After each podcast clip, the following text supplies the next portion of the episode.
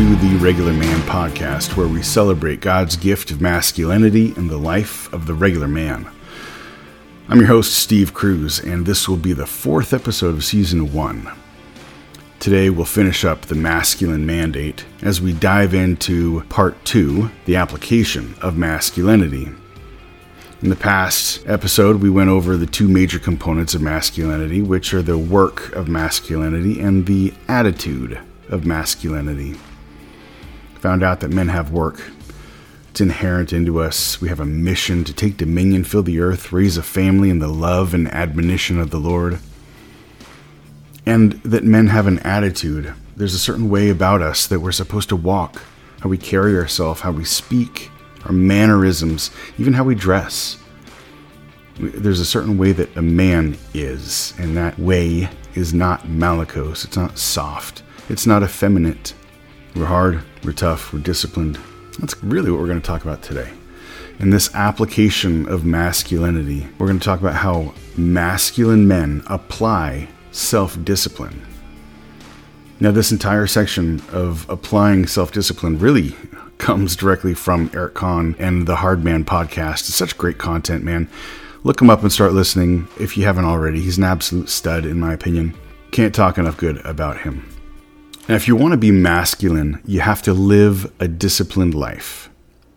And that's not a, a one and done thing. You have to wake up every morning. Choose to be self disciplined. You have to choose every day to be stronger, smarter, more resilient, more disciplined.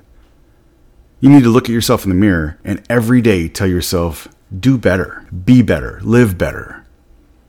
It's a lifestyle that you develop by embracing the act of actually taking control of yourself, taking control of your life by being the master of your decisions and making no excuses. Because there's very few things that are more effeminate than a man making an excuse.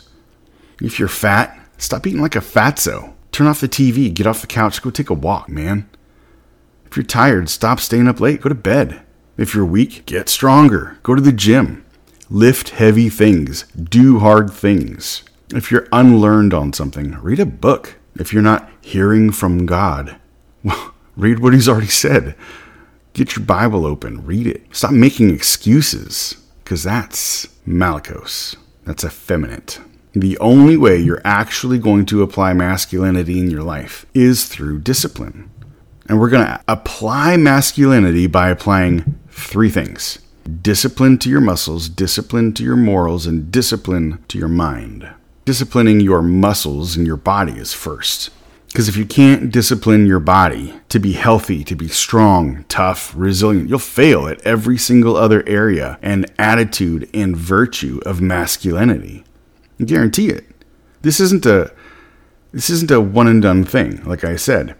You have to have a complete change of your attitude to be strong, to be tough, to be better, to be more.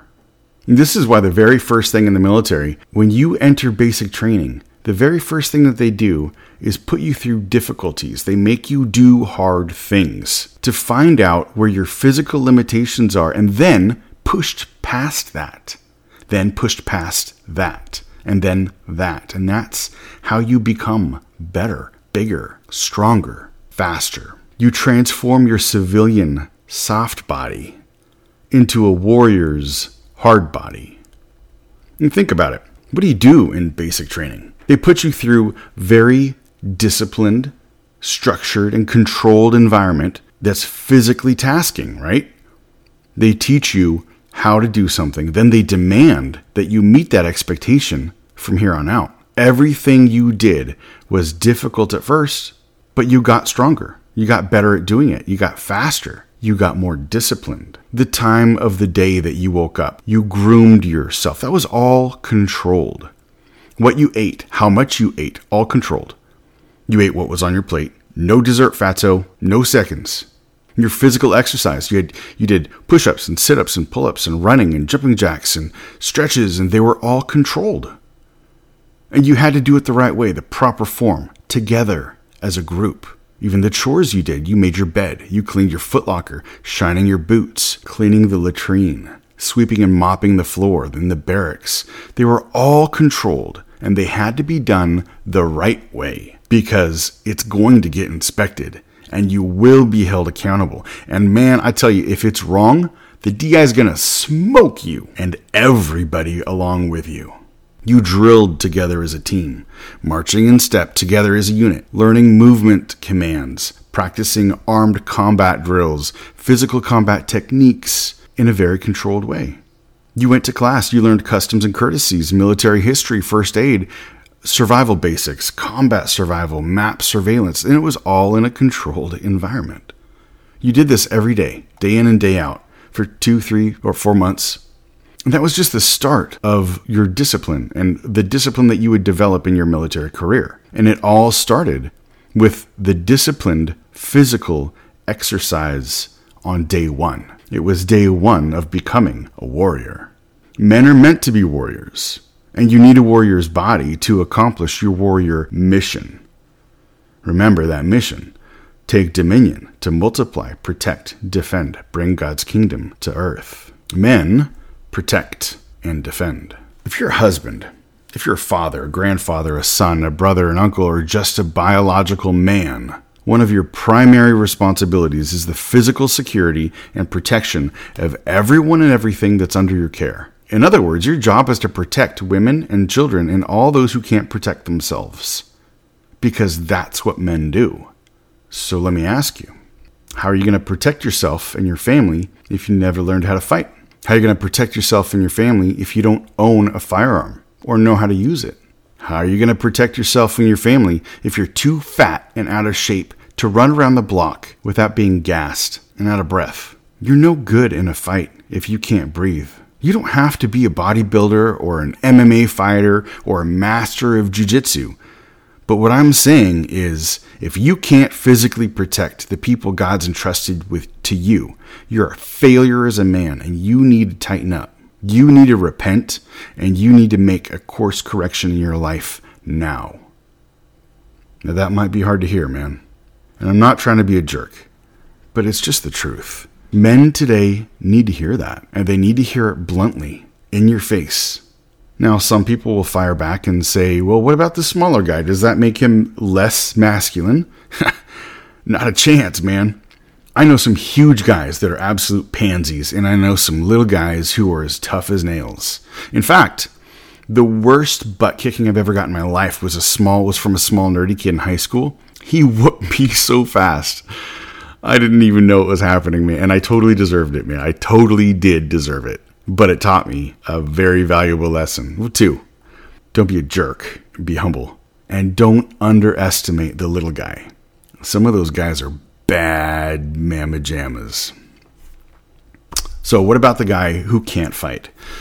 Um, maybe it's not for lack of trying, maybe he's just not a skilled fighter at all. But there's a great equalizer that levels the playing field. Whether you're small in stature, or old, or crippled, or too fat to tie your shoes, a firearm works the same for everyone. You can do your job and protect your family by responsibly owning a firearm and knowing how to use it. All you have to do is hit the target. So you need to know how they work, how to use them. Maybe you'll need a shotgun with birdshot so it doesn't go through the wall. Maybe you need a rifle with some stopping power if there's bears and cougars and you live out in the sticks. Maybe it's a pistol for self defense. But whatever you choose, make sure you're comfortable with it and you know how to operate it. Go to your local firing range, ask questions, fire off a few rounds, get comfortable with it, feel it in your hands, focus on the sights with a blurry picture on the target, control your breathing, slowly pull the trigger until it surprises you and it fires. Do that a few times, you'll be comfortable. Just hit the target. That's all you really have to do. Hit the target. Now, men strengthen their minds and their morals. The discipline it takes to increase your physical strength and your abilities also has a dramatic effect on your mind and on your morals. When you choose to resist comfort and you embrace difficulty, you build strength and endurance. When you challenge your body and exert yourself past your comfortable limits, you improve your physical performance. So, here's a few questions to ask about improving self discipline. Step on the scale. What's that scale tell you about your self discipline? If you look at the number for a few seconds, what's the number say about your self discipline? Do you want to do you want to be known by that number? Are you proud of it? What's the mirror say about your self discipline? Does your body reflect the proper treatment of the body that God's given you?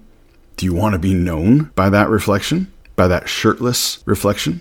What does your bed and your bathroom counter say about your self discipline? What does your car, your garage, your tools, what do they say about your self discipline? How about your face? Do you comb your hair? Do you brush your teeth? Do you trim your beard? Your clothes, are they folded and, dress- and, and, and placed in your dresser, hung up? Or are they just stuffed in a laundry basket on the floor? What's your refrigerator, your pantry say about self discipline? Do you know what to eat and how much? What's your bank account say about your self discipline? Do you know where every dollar is going? If you answer these questions honestly, you probably know you have some work to do. Where do you start? First, you make a plan. Okay, you're too fat. Start there. Start with the basic things. What makes you fat? This isn't hard. Write down what you eat and how much. Write down the calories. Start walking. Walk after dinner. Walk for a block. And then the next night, walk two. Then the next night, walk three. Don't eat anything after dinner.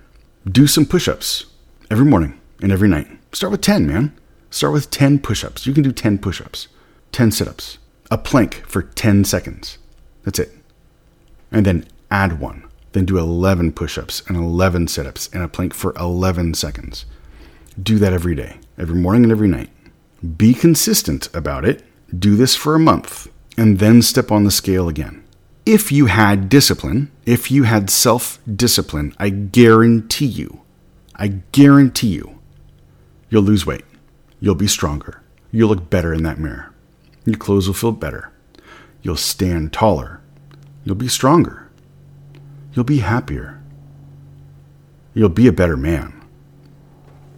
That's how it works, man. That's how the plan works. You can do this for anything. It doesn't have to be losing weight. You can do this with your mind. You discipline your mind. Men need to discipline your mind and think rationally and clearly. Don't let your emotions rule you. You must rule over your emotions. Women are emotional creatures, men are logical creatures. Men who have no mental discipline and can't control their emotions are soft, man. They're they're women. They're pansies. They're emotional. They're effeminate. They're malakos. But realize that every thought you have is an opportunity to discipline your mind. Take every thought captive and make it obedient to Christ. You have the authority and you have the responsibility to make your choices and to subject your mind to your will and to subject your body to your will. If you're disciplined, if you're undisciplined, and if you're lazy, and you make choices that don't challenge or sharpen your body, you'll get fat, you'll get soft, you'll get mushy. Your, your mind reacts the same way. If you're lazy and undisciplined and you make choices that don't challenge and they don't sharpen your mind, you'll be fat and soft and mushy. What can you do? Same as before, you make a plan. Ask the same questions about your knowledge base or your intelligence level, your awareness of theology or history or politics. Pick one, man. Pick one and focus. Focus on that one. Read a book. Read and actually study Scripture. Read that verse. Read it again. Then read the paragraph that that verse is in. Then read the chapter that that paragraph is part of. And then read the book. I guarantee you, you'll understand that verse a whole lot better. Ask what that verse is saying to the original audience. Can, can the history or the cultural context help me to understand this verse better? What does it say about Jesus? These are very simple questions you can ask about any verse. You'll be surprised how much you can learn by simply asking the text questions, interrogating the text. The most important thing you, you can understand about disciplining your mind is it's the only way you can discipline your morals. Now, this is important, so I'm going to say it again. The most important thing to understand about disciplining your mind is that it's the only way you can discipline your morals. Wherever your mind goes, your morals go. Because your hands and your feet, they they, they only go where your head and your heart you've already been. You've already thought about that. Now you're going to do it. Your morals will be formed by your attitude and about and by the decisions that you make. Today's decisions are tomorrow's morals. A biblical man lives by his principles and he disciplines his morals. How do you do that? Again, have a plan. Have a plan and put it into action. Speak plainly and clearly. Speak hard truths. Stand by the truth and don't back down. That's that's how you maintain moral integrity. That's how you discipline your mind. If you've been living in sin, it's because you've allowed your mind to be compromised, and that's compromised your morality. Your compromised morality has allowed you to be comfortable with living in a sin, a lot of sin, or an entire lifestyle of sin. And all that was your choice. It was your responsibility. That responsibility comes from your choices. You chose to take a step, and then another step, and then another step, and then you turn around and you're like, where the heck am I? How'd I get here? That was your own fault. You took too many steps in the wrong direction. You should have stopped. You should have repented. You should have turned around and gone the other way. But it's not too late. You can do that now. Make the decision to change your mind. Choose to discipline your body. Choose to discipline your mind. Choose to discipline your morals. See, the masculine mandate is a requirement for every single man, and it's all about putting in your work, getting off your butt and get to work.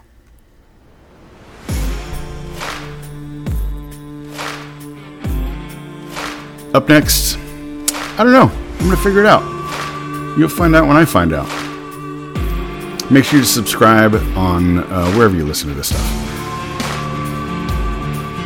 Until next time, be alert, stand firm in the faith, act like men, be strong.